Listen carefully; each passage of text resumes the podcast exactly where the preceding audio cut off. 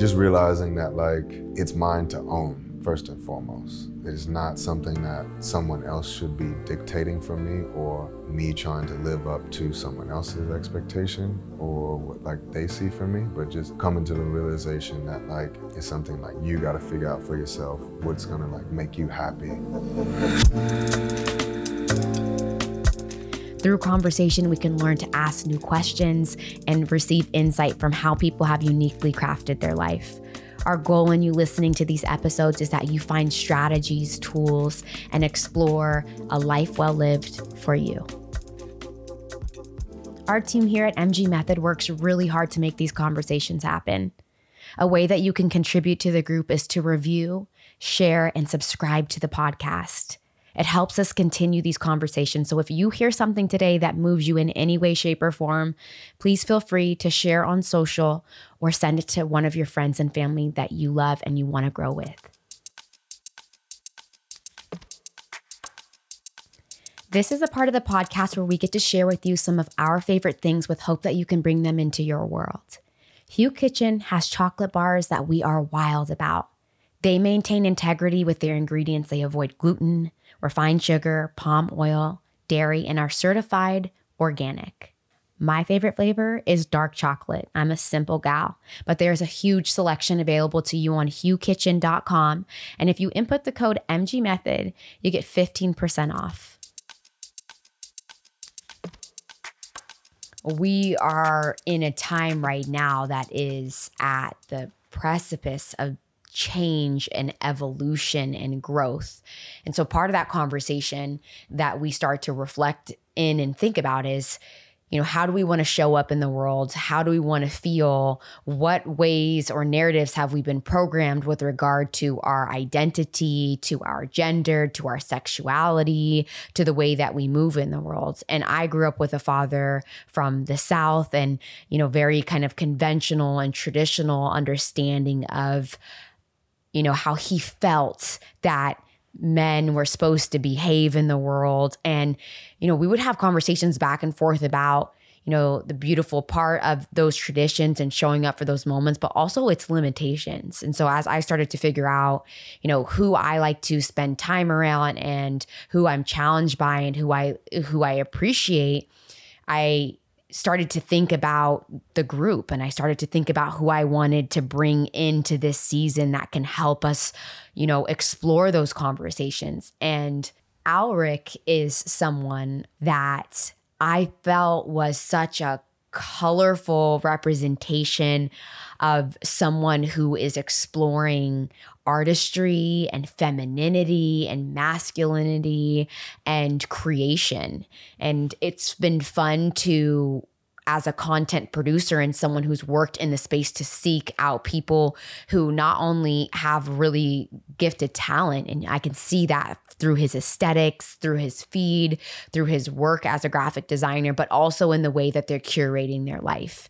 And so it started as this kind of appreciation for this man who would go to the downtown market and pick out some fresh blooms or create a, a, beautiful meal and show some of the way that he sees the world. And so we started thinking about you know what? Let's bring him in and have this conversation. We want to know more about this man. We want to know more about his upbringing, the way that he has allowed himself to essentially blossom in front of our eyes over the course of the last year or so. So, in this conversation with him, we have a a, a moment to really pop into his world, to see what it's like being raised in the South, to learn what it was like to have, a you know, trying relationship sometime at times with his father or in a community in which he didn't necessarily feel completely understood. And I know many of you listening to the podcast are in a place in your life where you're trying to find your group and your understanding of your positioning in the world and what you want to hold on to and what you might want to let go of. And I think that this conversation is such a catalyst for you to start to think about those things, to think about what's true for you and what you'd like to dive into and spend more time focusing on. Um, he gives us a beautiful invitation to spend more time doing uh, things that move us, things that we're compelled and curious about and also grow. He he shares with us some of the things that he's wanting to let go of and some of the things that he is having uh, revelations on in his life.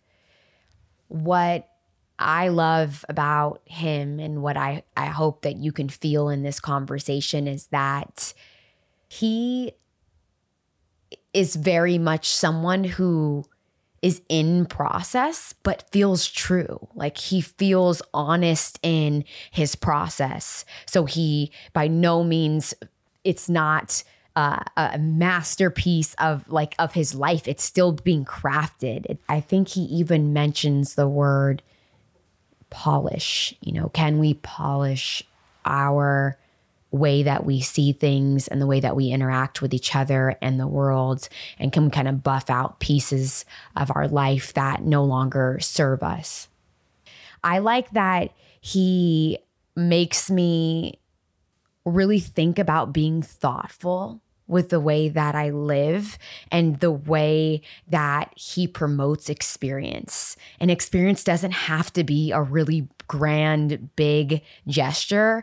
But I feel like if that's, you know, making a run to the grocery store or honoring tradition and legacy from like heritage and family and culture and art and music, he he does that. He embodies it. And I think that this is something that we all can bring into our own life and make it just feel a little bit more nostalgic, a little bit more rooted in potential legacy and really just view ourselves as artists.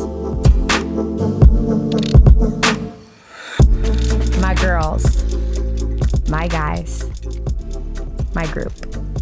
This is MG Method, the podcast. So, where are you originally from?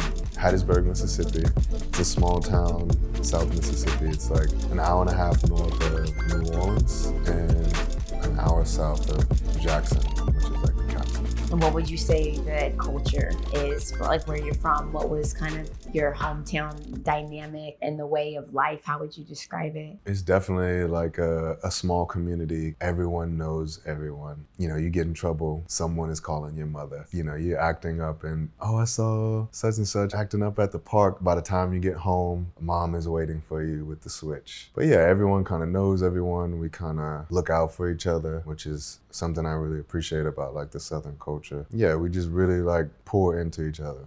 And so, like, all of us are real close knit in that way.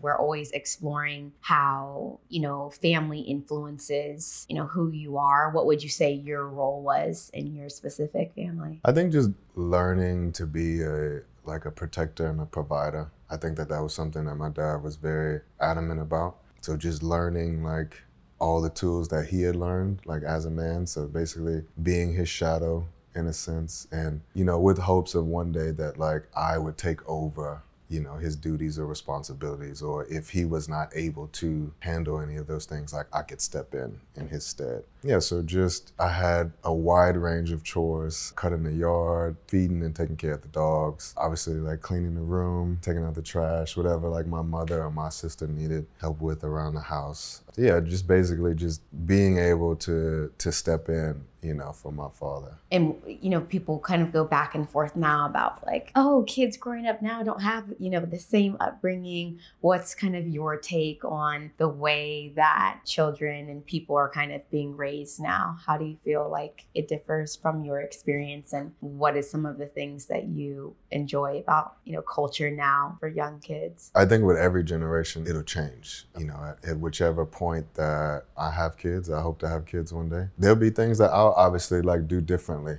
Things that I've learned from like my family and my my parents. I've had little experience, and I don't want to assume what other people's upbringing is like or what like this new generation. I just, as time would, I feel like it just makes sense that like you know my parents speak about how their upbringing was different than ours. My grandparents used to speak on how it was different than how they raised their children. So I think like naturally, hopefully, we just continue to like move in a positive direction where it's not necessarily like easier or lenient, but just, yeah, just better. You know, we're just like polishing, continuing to polish. I don't know if anyone is getting spoiled. I don't know. Uh, but yeah, I mean, again, like I would just hope that we just continue to to refine and polish, you know, just things that we learned from our childhood and, and want to give like our children or the next generation like a better version of ourselves. What would you say your interests were as a child? Oh, it was all over the place. Love to read, love to be outside. I love animals. I loved any kind of sports. I thought I was gonna be a um, like a zoologist. I love Steve Irwin. I wanted like my own show when I grew up. I don't know why I, I got away from that. I think like maybe because I was into to sports and it kind of pulled me away. But yeah, I was just into everything. I was drawing, I was reading books. I was even like science books, whatever type of book that just seemed like it was interesting. I was just into. Very rambunctious. I think like I was constantly like talking or asking questions. I was very inquisitive, always like challenging why things were the way that they were. Like if it didn't make sense like logically to me, I think like I asked a lot of questions, and I'm sure I, I drove my mother. I was gonna ask. Crazy. I was yeah. gonna ask. Yeah. Do you feel like people held space for that? Was were you encouraged to kind of no? I, I think it's more of like a well, at least in the South, in like the family structures that I was in, it was kind of like because I said so. You know, it was like that kind of thing. These, this is the way things are. So like, it didn't matter if it didn't make sense to me, or maybe I thought like it could have been done in a different way. Like, you know, this is the way it is. These are rules. This is what I said.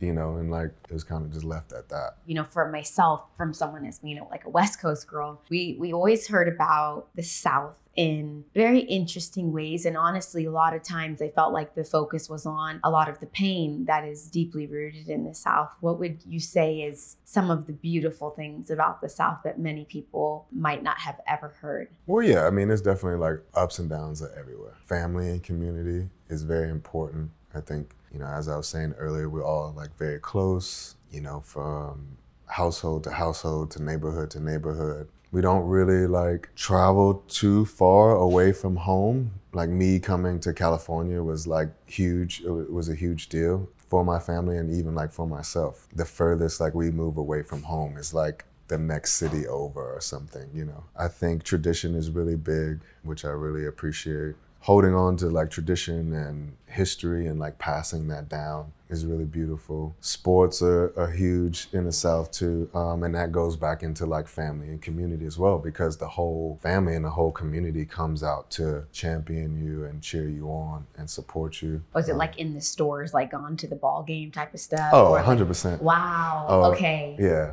college or high school. Like the local local team has like a game, everything's shut down at five. We're going to the game. Like, yeah. don't call, don't bother. We are not here. Food is really big, but I mean, like I guess everyone, every area or region kind of has like their their food or their their recipes that they enjoy. But you know, catfish, fried chicken. I'm not a huge fan of greens, but uh, that is a thing in Mississippi. But yeah, I mean, there's a lot of good things in the South. I think family, community, and tradition are probably the, the biggest ones. Also, manners. Manners? Yeah, I feel like the hospitality is something that is very unique to the South. It's so interesting, like coming out here. Yeah, what did you start to pick up? T- tell us some of the things that you started to notice. I would get in so much trouble. And it was like a reverse thing. It was like back home, if I did not say yes, ma'am, or yes, sir, like that's a call to your mama. You know, like, do you know Dion? I mean, that's my middle name. My family calls me Dion. But like, they'd be like, do you know Dion did this, or he was rude, or he didn't say thank you, or yes, yes, sir, or yes, ma'am. And I would get in trouble for that. But out here, you say yes, ma'am to a lady they will give you the smoke. Like, what are you trying to say? Like, I'm not yeah, old. Yes. I'm like, hey, like, yeah. this is strictly out of respect. Like, it has nothing to do with me aging mm. you. My mother would actually bring a switch on me if I did not. You know, this is just me giving you your flowers, you know. But I definitely noticed, you know, that is not something that is uh, endeared or appreciated. It's back home. And so I've just tried to be careful and be respectful where I can with that. What do you think having the manners and the behaviors like what do you what would you notice that it created between like the dynamic between men and women here or, or back home? Back home because when you come here what did you start to feel when when you weren't able to necessarily express that as freely oh well i mean it, it's just really like in those moments where like it wasn't necessarily like appreciated with the yes man but like just the genuine like kindness and like really like trying to pour into people, like that's always received well. And I think like that has always been like a blessing for me to have like those manners and that hospitality because yeah, in a city like LA, like you come across a lot of people that are like chasing after the wrong things and they get caught up in like, you know, the lifestyle or whatever else or how they can like maneuver around you and, and use you. And I think like the values that we talked about, like these things like coming from the South and not being so caught up in, in some of that allows me to like build like some genuine relationships with people and, and I feel like it's it's appreciated and like it allows me to I guess just move forward in like a positive way. Back home, I think I think it's just expected. You know, like if you don't have manners, then like you are shameful. Yeah, like what are you doing? Like yeah. who raised you? Yeah. Who is your mom? Let wow. me call her. You know? Yeah, it's just it's very expected. And like, yeah, if you do not carry yourself in a certain way, like you, you're gonna get called out for it for sure. You as a football player in the South, you know, sometimes there's this idea that beyond sport, right? Like that you're an artist as well, you know, and an athlete can also be an artist in, in the way that they see the world. How was it growing up as a creative in the South? I think there there really wasn't like a lot of representation. I think like on many fronts first of all, just being like a young black man, not having like that representation of too many other black creatives in my life or like that I could look up to. But then also, it's really kind of unheard of for someone that is like this football player, this tough guy, to be like this artist that's, you know, kind of in touch with like these types of things. And that was definitely something like I would get teased on, you know, in the locker room. Like, oh, you draw and you paint, like, who are you supposed to be? You know, like that kind of thing. So it was never really encouraged in that atmosphere or that in that arena. So how'd you navigate that? I feel like there's so many people, uh, you know, artists and, and just people in general that they kind of feel like they're siloed in their interests. They feel like they're not necessarily around people that understand them and have similar interests what skills did you use to be able to still hold on to your interests while you were surrounded by people that didn't quite understand them? It was really tough to navigate because I think in that locker room there's a certain attitude or dynamic that you you have to have at some level at least like you're on a team with 60, 70 other guys all with their own sets of like problems or issues or you know trying to assert dominance in different ways and and appear like as tough and alpha as they can. And I mean, like, that was just maybe something I needed to compartmentalize and keep like separate. And I just knew like coming into like that space, like, there was like a different mode or mindset you needed to have or like a focus. And so, yeah, I would just show up as a football player there. And then in other spaces, uh, whether in my art classes or in my graphic design classes, I'm way more like chill and like not as on edge and ready to defend myself or stand up for myself in certain ways or assert any type of dominance. Like I was way more relaxed and comfortable and able to be free or like expressive. And it's just definitely just a different attitude or, or mindset mindset of feeling. What would you say now if you were able to have kind of a conversation with someone who had certain views with regard to masculinity and, and alpha, what would your perspective be? And, and sharing with them now, what would you want them to hear? Oh, there's no rules. The rules are fake. You don't have to be this perception of like this man that they're telling you to be. Like, who says that you can't be a creative or you can't like flowers or you can't wear pink? Or I feel like even with that, there's certain things with that, certain colors. You can wear them in certain ways that still make you look like tough or something like that. But it's like, yeah, there's no rules to that. And I think once you have confidence in that, you are your own person. And like a man is not dictated by how much alpha energy like he gives off or like how tough he appears to be. Once you finally realize that and like live like whatever like your truth is, I think like that confidence will be even better for you. And I think like people will appreciate that and respect it even more. What type of things would you say you would start to do to foster confidence? Like what type of things do you think help actually create confidence in someone or in you? Things that I necessarily yeah. started to do. yeah. What things do you kind of rely on or, or things that you pour into that help you build that confidence? I think it first started with the people that I was surrounding myself with, giving me like that space to be able to be myself and to tell me like, yo, like what's wrong with you wanting to go to the flower market? Who are you concerned about? You know, and what does that mean if you go to the flower market? So they would ask me like these very real questions and like it would challenge me like, wait, why is it a problem for me to do this or be vulnerable in this way or to do things that I would assume like some other men would think like, oh, like that's soft or like mm-hmm. weak. Like who are you worried about? I think like that was the first step. Just having the right people in my life that gave me that space to be myself and support me in that way.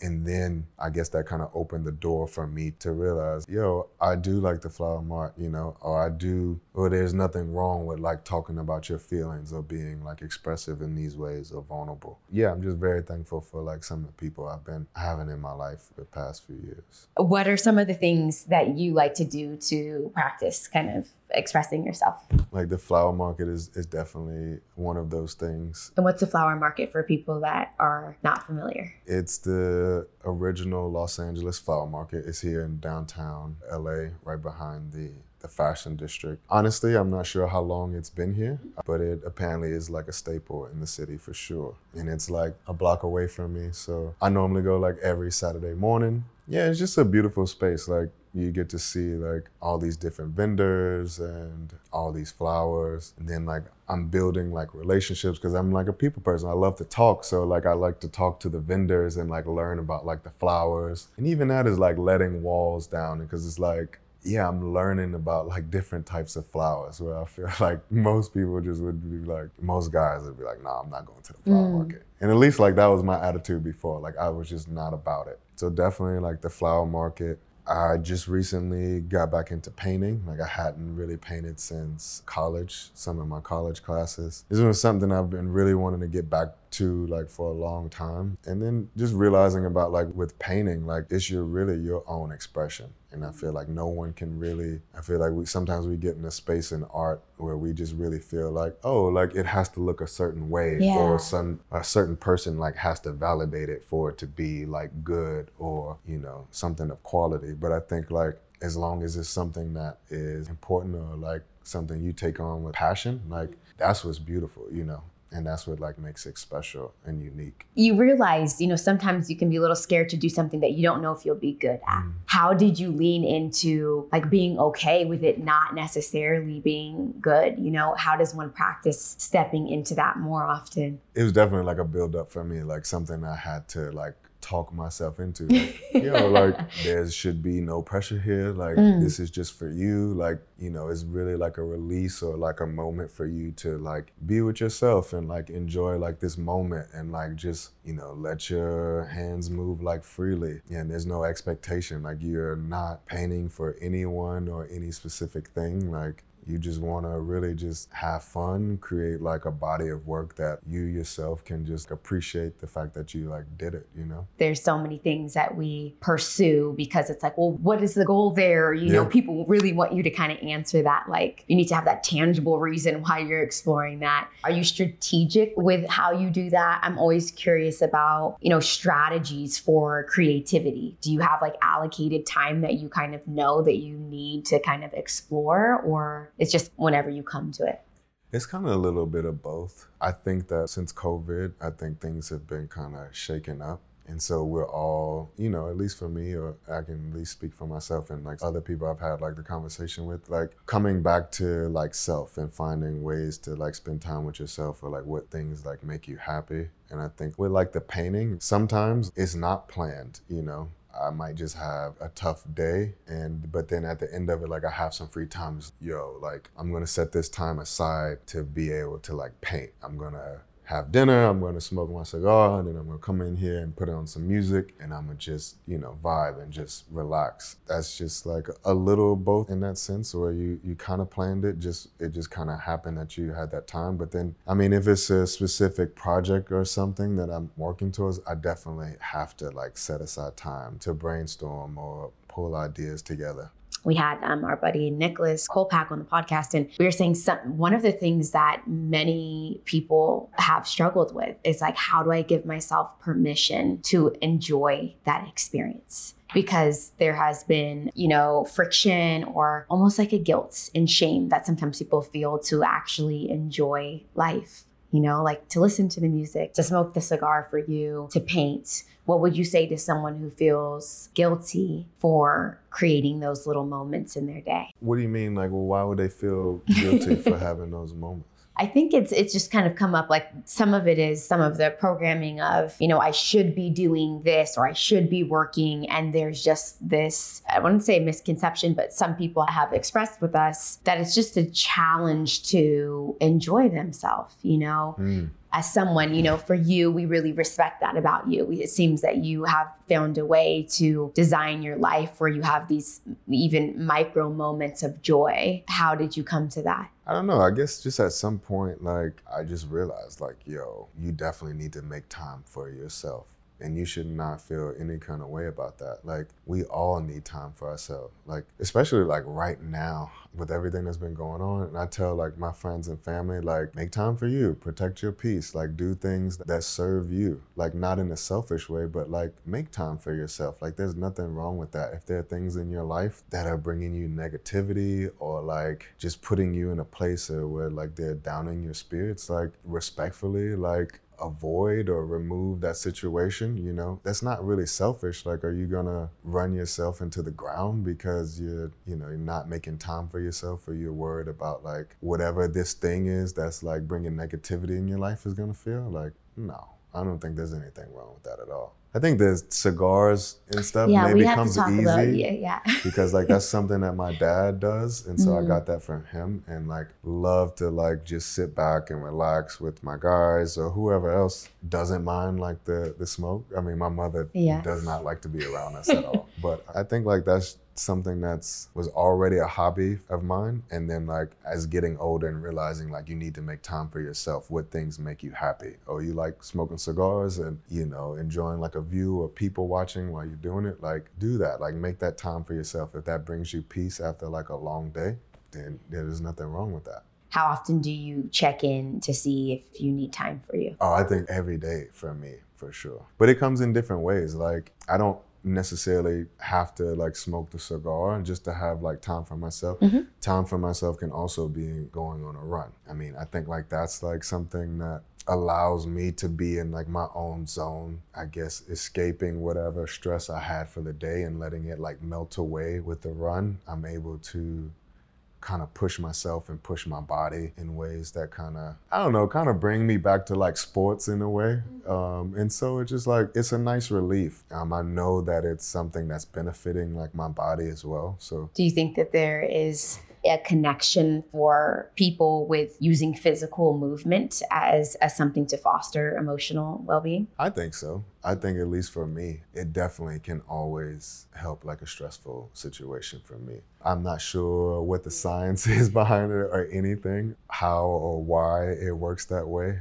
But no, normally for me, like I can go into a run upset or frustrated or stressed or something. And then upon you know, finishing that run. Like whatever I was dealing with before then is kind of, you know, calmed. And will you talk to us a little bit about the running? So has that always been the case for you or running is something that you've kind of grown into? I hated running. I was always, you know, we just had to run sprints or something for football or for sports and anything distance, I would just not be about it. I would want to throw a fit. And I think that, uh, yeah, I always kind of had the stamina for it, I would say. But it was just boring to me because it seemed like something that wasn't challenging, something that was slow.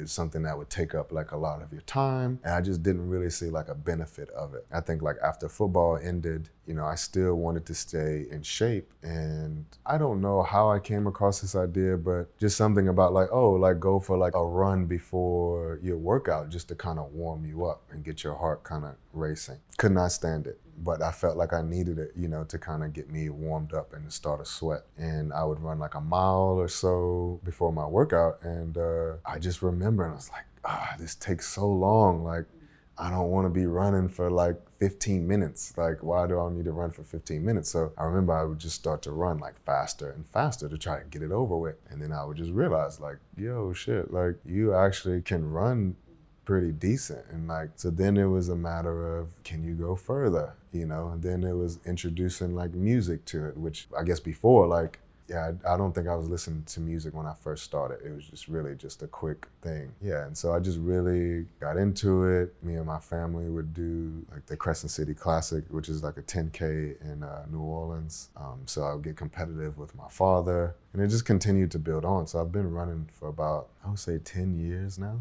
this is nice. You bring up so many interesting points in that, and like having the patience to kind of stick with something enough to actually start to kind of enjoy, you know, what you're doing. And sometimes that takes time. Like we'll start something and then go, it's not for me. But there is like a window in which you have to kind of stay committed to something to be able to like reap the beautiful benefits of that thing. And and then you bring in the music. So it's like we always talk about crafting your life and bringing in like the beautiful layers and details and moments that make the experience even more enjoyable. I didn't think about that. I never really thought about it from that aspect about like how we, if something is unenjoyable at mm-hmm. first, how sometimes we can be so quick to like give it up. I definitely knew that like I did not like running, but like didn't think of it from the aspect of like, yo, like this was something you really stuck with, even though there probably were plenty of other things like you just didn't like at first and just were like, this is not serving me. So yeah, I'm done with it. Yeah. My, my dad would always say like, see it through. And, you know,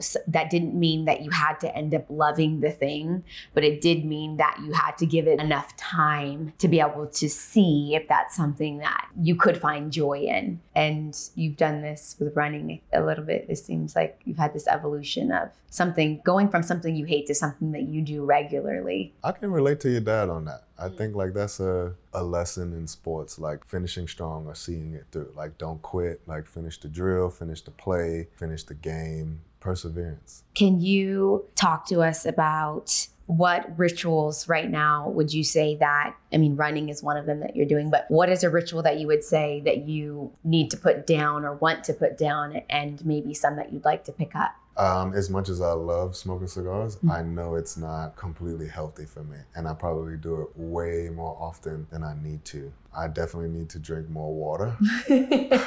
uh, we share this. Obviously, we're in your beautiful home. Is there something for you with regard to design that you look for in an environment or a space or something? Like, what are the things for you that when you're thinking about design that you consider? It's interesting that you, you asked that because that's definitely been something that like I have grown to also like really enjoy, like in interior design or like laying out like my home in like a very aesthetically like pleasing way. Like that's not something I ever like really cared about before. Mm-hmm now you you think about like quality and like materials and in certain like uh, design styles it's so like intricate and i don't know fascinating like i just never thought like i would be into it and like Pinterest. Like that is not something that I ever oh thought I would be into. um, but I use Pinterest for everything. Do you? Yeah, for sure. Yeah. And what would you say is just like the importance of it for you? Like, what does it make you feel like? Just in reference to like, you know, your home being somewhere like that's where you spend majority of time. Like that's where you want to host your family or your friends, and like you want it to be a space that you enjoy, that you feel comfortable in, that you like to look at. I don't know, maybe even some ways like show off in certain ways. Like it doesn't have to be like a in an ugly or like super like look at me way, but you want to be like proud, you know, of your space and of your home. Just the same way in like your work and design. Like you want to show it off. Like you want to be proud. You want to finish through. Like you want these things to be something that is like timeless and like long lasting. Do you feel that you have a strong sense of purpose in your life? I think so. I think that has definitely been a long journey trying to figure that out. Just realizing that like it's mine to own first and foremost. It is not something that someone else should be dictating for me or me trying to live up to someone else's expectation or what like they see for me, but just coming to the realization that like it's something like you got to figure out for yourself what's going to like make you happy. Yeah, and I mean I think like also realizing it can be multiple things. It doesn't need to just necessarily just be like one path there's like multiple things that like I feel like I have a purpose or like want to accomplish in life or change the narrative on like different things. Yeah, but for sure. What sort of things would you use personally to measure that sort of thing? Like, what sort of things, if someone said to you, you know, what are the things that make you feel comfortable in your purpose? What what sort of things come to mind for you? I think seeing like, are you impacting or influencing mm. people in the, in the right way or in a positive way? I think one purpose for me that is, I feel like this is bigger than just myself. I think is like changing the narrative with black men and their masculinity and and you know how vulnerable they are with each other or you know with just the world. And i think like i've been slowly like building a community of friends and peers in which like you know where we create this space where we can talk about like some of these things. And you don't you know normally i think like the default answer you know when you ask guys like hey how you doing? I'm good like you know? Yes. I'm good. Yeah. But like nah you're not. like what's mm. up oh, I'm dealing with this, or like I'm hurt about this, or I love those conversations and I really enjoy them, like because you know you don't have to to keep that in. You know, if you have a community or a friend group of people that you can be honest and real with, that's healing. You know, and that's growth. Like you don't have to have these scars that you hold on your own like you can share this with like this community and they can you know give you the support or feedback you need to kind of work through that or you know give you their own experiences in which like hey like this is how i dealt with something mm. similar. Like this is how i made it through that. Like you know and i think like yeah essentially like that's just a, a positive thing that benefits like us all. And that's why i say like that purpose is beyond like something like it's just for myself. Like i just hopefully like that is something that like shifts a whole culture in a way, you know. What is something that might be an obstacle that you're facing that you might feel comfortable sharing with us that you might not have shared or something that people might not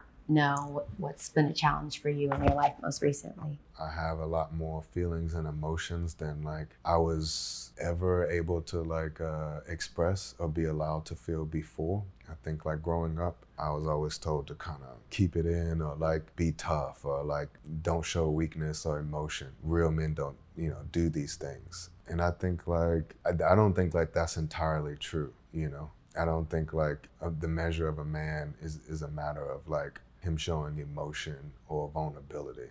And I think like me just realizing like that truth that you are allowed to to be vulnerable. You can show moments of emotion. I think like that's something like I'm working through. I think like maybe it's been bottled up for a long time. And so learning how to like regulate that to where it's just like you have it closed up for so long and then finally you you realize, oh, oh I can let this out. And just you don't want it to like overwhelm. Like yeah. yeah, you know. um, so there's a balance there and like trying to figure out like how to manage like those emotions and feelings and like how to communicate them effectively. Therapy is something that I have not done yet, but mm-hmm. definitely something that I would love to do. It was something I had built myself up to, you know, to to go through before COVID had happened. I had, you know, put it out there to my friends that like, hey, like I'm really serious about going to therapy. I really want to start. You know, I was reaching out to people asking for recommendations. But I was also very nervous. I think I romanticized like the situation so much because I love to talk to people, but I want it to be somebody like I'm comfortable with and like that gets me and that's relatable. And I think like I was scared that I wasn't going to find the right person and I was going to be jumping from therapist to therapist trying to find the right fit. And then eventually it was going to just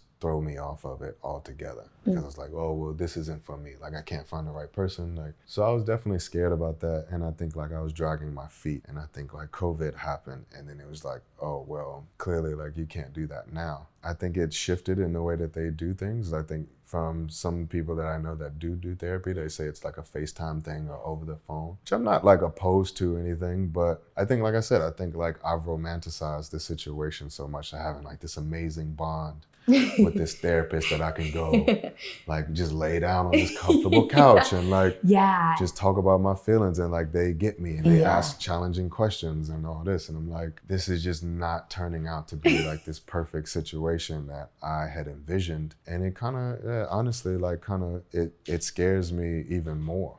I think also it's just it's not something that is common in the South. It is perceived as if if you go to therapy like you're crazy Yeah, I don't know. I mean, honestly, I haven't even talking. I haven't spoken to my family about it, and not that they have necessarily made me feel that way, but I think like just the idea of the South and like uh, that dynamic has just been nervous, made me nervous to talk to them about that. I don't think they wouldn't be they wouldn't be supportive of it. I mm-hmm. think they definitely would, but yeah, I mean that's just like another factor that just has me like nervous about it altogether. You being someone who seeks out disrupting narratives you know, this is one fun one for you to play with in terms of, you know, we're only going stepping into something when a crisis has happened. Like now we actively are curious about prevention and proactive. But I would definitely say there's been this like romanticized idea of, you know, what therapists can be from movies and things that we've seen. So we go, where did we get this kind of narrative? Where did we get this idea? That's a connection, right? And in any connection, there's risk. It's funny that you're, you're talking about, um, I know this is not at the same level, but just about like taking the risk or essentially letting go things for the possibility. Mm. I've been learning like to have to like let go of certain things. I think like with going out to eat, like I'm so focused on like where exactly like I go to eat because I want like the meal to be like amazing. And so like there'd be times where like maybe debating with friends on like where we're gonna go, and there's a new place, but I'm like, I don't know if I want to try mm-hmm. it. It's like because you don't want to take this risk. Yeah. But I've been learning to like let go of things, and it's translated from like even though it started from just like choosing the restaurant or doing something new and taking like this risk, is also teaching me in other things to be able to be like, yo, like you don't have to control the situation. Like you can take like this risk like see where it goes. Like it might end up being something like you enjoy, you like, or like a new practice, you know? What is your process when you're designing? Like, how do you surrender to the creation, to the work? You know, how do you bring that in? Because it is, you've been able to do that successfully with your career, with art. What's your strategy in doing that? I think like it's just having the mindset that things can always be like pushed. Me and my friends always talk about like there's always another level, you know, like never settle for like the first draft or like this peak that you've gotten to or whatever that case may be. There's always another place in which it can be pushed. You know some of my mentors at work like they tell me similar things like might come up with a concept and they're like oh i think like it could be pushed in these ways. Like have you thought about this this or that? Yeah just challenging yourself to be able to think in new ways as far as like leaving things behind. I think you just yeah you can't be scared to like do something different or step outside of like these comfort zones that you know we're talking about like these risks just because something is effective and worked mm, good for yeah. one project does not mean that sequence or design system or something will work for this one you know? Like you also have to constantly be studying in a sense you know? Just uh, looking at inspiration. Be open to new things, new experiences. How do you learn when there's another level and when you need to let something be? I think you can always pull it back. It's better to have over prepared in the situation. That's something that I've learned these past few years. Yeah, I've had some really great mentors in my career and teammates that have kind of taught me that like, hey, like it's better to go hard on the front end of it and then let someone just tell you like hey, like I think this is a cool idea, but maybe this is a little bit more than like what we need. So let's bring it back down here, as opposed to like showing up shorthanded and then it's like, you know, they want more. So I think like the preparation that goes into it is like working, working, working, working, working, like refining, pushing, pushing until like you get to a point to where like you, I feel like it's a natural thing. Like you'll feel like if something is not necessarily working and you've exhausted yeah. that direction. but I think like it's the best practice is like, yeah, like over prepare, over deliver. And so like that way you can always dial it back as opposed to like just showing up and then underwhelming. You kind of keep this challenge network. What sort of characteristics do you look for in those people in your challenge network and leadership for someone who maybe doesn't feel like they have that in their life right now, but they'd like to foster that? I think first and foremost, I think that like this network is gonna be like my family. You know, like I'm looking for that family element first and foremost. Like, is this someone like I enjoy spending time with or talking to? Is this someone like I respect? And is able to communicate like effectively to me? Are Mm. they are they giving me like tough love? Are they scared to like be real with me? You know, keep it honest. Like I think there's a lot of different variables there. I just want it to be like a natural, genuine connection first and foremost. But yeah, then beyond that, it's just like, are you gonna hold me accountable? Are you gonna tell me like it is? Like I don't want you to sugarcoat it. I don't want you to let me stop at that first draft. Like you see like this potential that's there, like then say that. Like, yeah, be honest. Don't, oh yeah, like it's it's not bad, like it's cool. If it's something that you see more, like Alric, I think you need to do this. I think you need to push this. And I mean, beyond work, and the same thing in like life. Like the friends that I hold close, like they challenge me in the same way. Like, hey man, I don't think you necessarily handled that situation in the right way for this reason and that reason. Like maybe you need to think about this or revisit this, this, that, and the other. Yeah, I like being challenged and like in a healthy way, in a healthy environment. Same way like I like competition in the same way. I like healthy competition. But yeah, I think first and foremost, I'm looking for like that genuine connection. Like, are you gonna be like my brother, my sister, like kind of thing? Like, am I gonna have you over for dinner? Like, you know what I'm saying? And are we gonna enjoy talking to each other? Can I give you the same thing? Can you rely on me in the same Mm. way? Do you trust my work ethic and do you trust like my instincts? Like, do you trust like my feedback as well? And I think like I've just been very fortunate to like have like these people close in my life, and I think some of them have just kind of fell into my lap in a way. I must say, like I've I got some really great people like around me in this time, and I've been very thankful about it. the difficult thing is like deciphering like you said is it healthy is it reciprocal because ultimately i think that you know showing up for those challenges or those competitions ultimately do feel great and they do contribute to our fulfillment and our joy. Yeah, but it's like you said, like you have to show up. you do Like, do you want the smoke? You need you got to show up.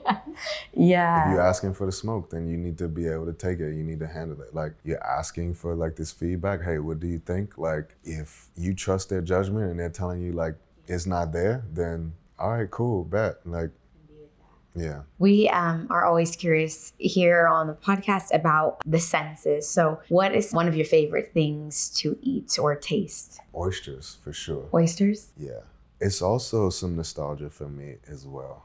Grandfather, my mom's dad, like my best friend. I just uh, talk about like how tough my father was on me, but I think like my grandfather was way softer on me, and I think my my parents would say that he let me get away with things, and that's probably why I cared about him. You know, just appreciated him so much. But it was one of the things I used to remember him doing, like. Uh, when we would go to visit him, he would get like a. They lived on the coast in Mississippi, and uh, he would go down to the harbor and he would get like a sack of oysters, and uh, he would sit in the backyard and he would just shuck oysters, and uh, he would just make me sit there. Well, he would make because I would want to be around him. Like I just really just loved his energy and just being around him. Yeah, and he would just shuck oysters.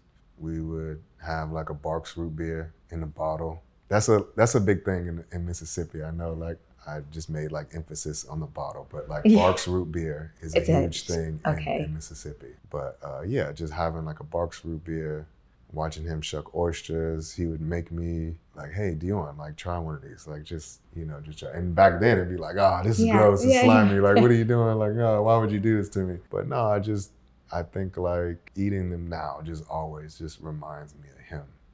It just like brings me closer to him. So anywhere that has like oysters on the menu, like I'm game. Like please run them, run them to the table. Yeah. So oysters. What's your favorite scent right now? There are a couple different scents that like when I come across them, they I know that they make me feel a certain way or they remind me of something like Sonoratown that's right out here. This really amazing Mexican uh, restaurant. They always have the fire going and it's just you can just smell like the flavor in the air. And even though it is not necessarily something I'm eating at the moment, like trying to get ready for summer, uh, it is something that like every time I pass by, just like wow, like that smells amazing. It reminds me of like yo, like that's my community. Like the the owners, I remember like when they started up the restaurant, and I would just like yeah, like I said, I like I like to talk to people. I like chatting people up. So like I would be in there talking to them and learning about like their story. So you know, smelling that just reminds me of like them and community and just uh, just appreciating them and like how successful like they've come up in this neighborhood. I don't know if it's a particular like flower or smell, but I know like walking into like the flower mart and like smelling like it just feels like fresh. Like that's always a really good feeling. Creole seasoning is another Really? thing. Anything that has some type of like Creole like flair or seasoning spice, that always like it just reminds me of home. Even though like if I'm smelling it out here, like I'm not too pressed to try it because I don't want to be disappointed. Mm, But uh, the surrender. You have to give us a go. uh, I'm scared. I'm not gonna lie, I'm scared. But that that reminds me of home. Like just it reminds me of like either being like in New Orleans with my family or like my grandparents cooking or something like that. But uh-huh. Will you talk to us about the choice to work within a company and, and what does that provide for you? What is the appeal in being within a company as a creative? I think it's, it's interesting because in school, this was not something that they prepared us for. I think like they gave us like the skill sets to do these jobs, but they didn't necessarily prepare us for either going into freelance or going in a more in-house situation or agency.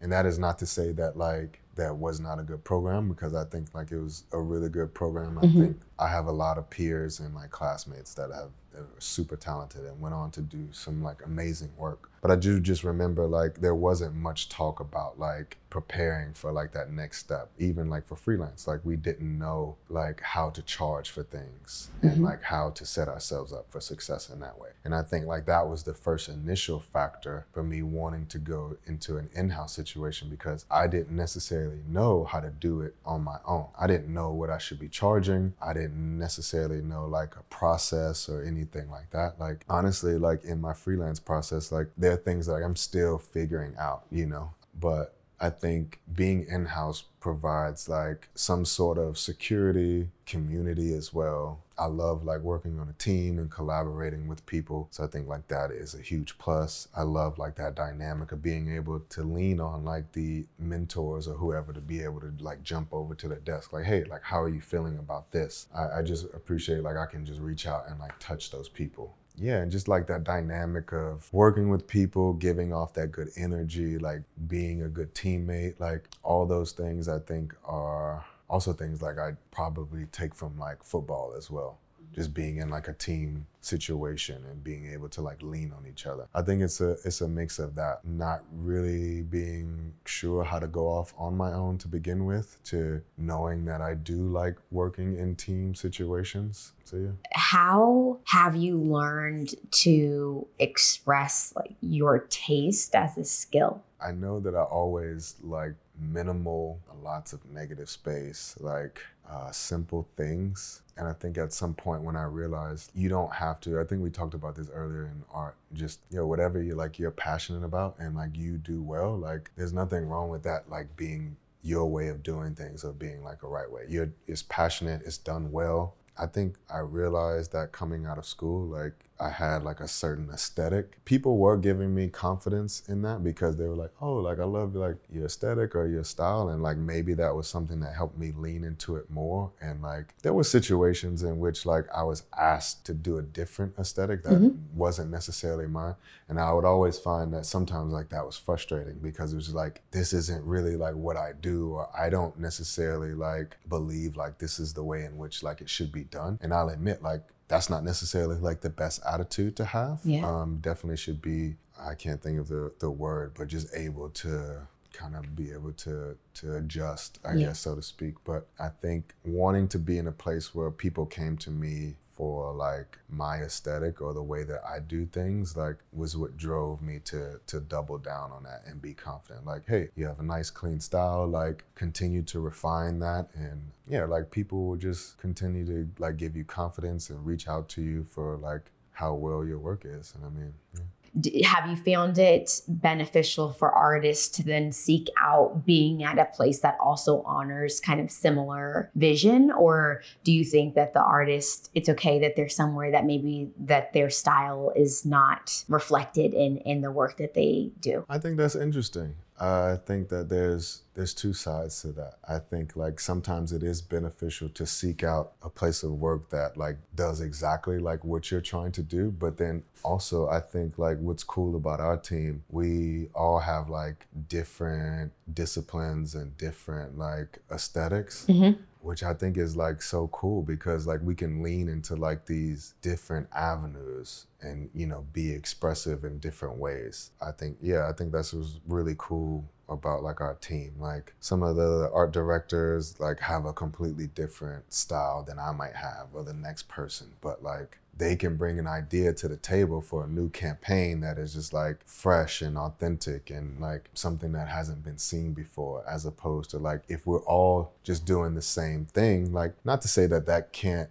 be i think in certain situations it makes sense but for like a company that is expressive and shows attitude and authenticity and culture and like all these different things like i think it benefits to have you know different artists with different skill sets and different disciplines and aesthetics like but if you were a, a design agency that specifically like focused on like restaurant branding or Mhm. something like that like you would want artists that like lean into that Yeah. you know that like know how to do very clean like layouts or like uh you know anything that goes into like that type of branding but i think like you know where i work i think it is highly beneficial for us all to have like different point of view and different aesthetic for sure i think that's something that like i'm also learning like another thing uh this past year for sure you talk about like having different point of views and stuff like this empathy for other people being willing to be open-minded and to listen to like you're not to have all the answers on your own and you'd be you know naive to to think that like you could just figure it out by yourself. I mean this this world is filled with so many different people and uh, experiences and cultures ethnicities whatever you know like uh, there's so much i feel like we can all like learn and take from each other. So diversity is definitely something i think is beneficial What does it mean to you to honor your life? I think that it would just be to really be true to myself.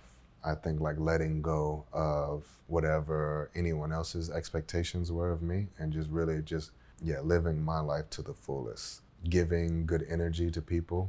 I think that that was uh, something I struggled with when I was younger. I think that I definitely had all the tools to be very manable and like respectful and just give out this good energy. But yeah, for when I was younger, I think like I was dealing with a lot of different things and like trying to fit in. And I think like some of these situations weren't as positive as I would have hoped them to be. And I was seeing that like I was coming from these situations and like, yeah, it would just be negative.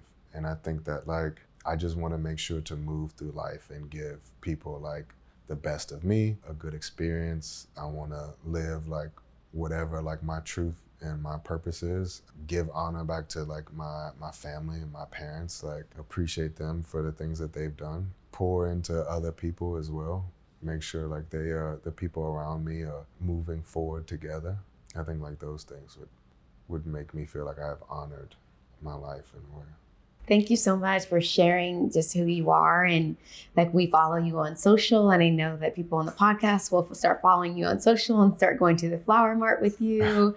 we always say my girls, my guys, my group. So you're def- you're part of the group now. And I know that people will reach out and be curious about who you are. And yeah, just thank you for gifting us some of, of yourself. no thank you Yeah. I, I really appreciate the opportunity Yeah. Um, yeah. I mean, this was a fun one. We went and spoke about so many different things, and I hope that it brought up a lot of insight for you and helped you start to ask yourself some of these questions and ask each other some of these questions because it is through this sort of communication and expansion and exploration that we get to evolve together. Thank you for listening. If you enjoyed the episode, we ask that you share, subscribe, and review on the podcast. It helps us continue to have these conversations, and we'll see you next time.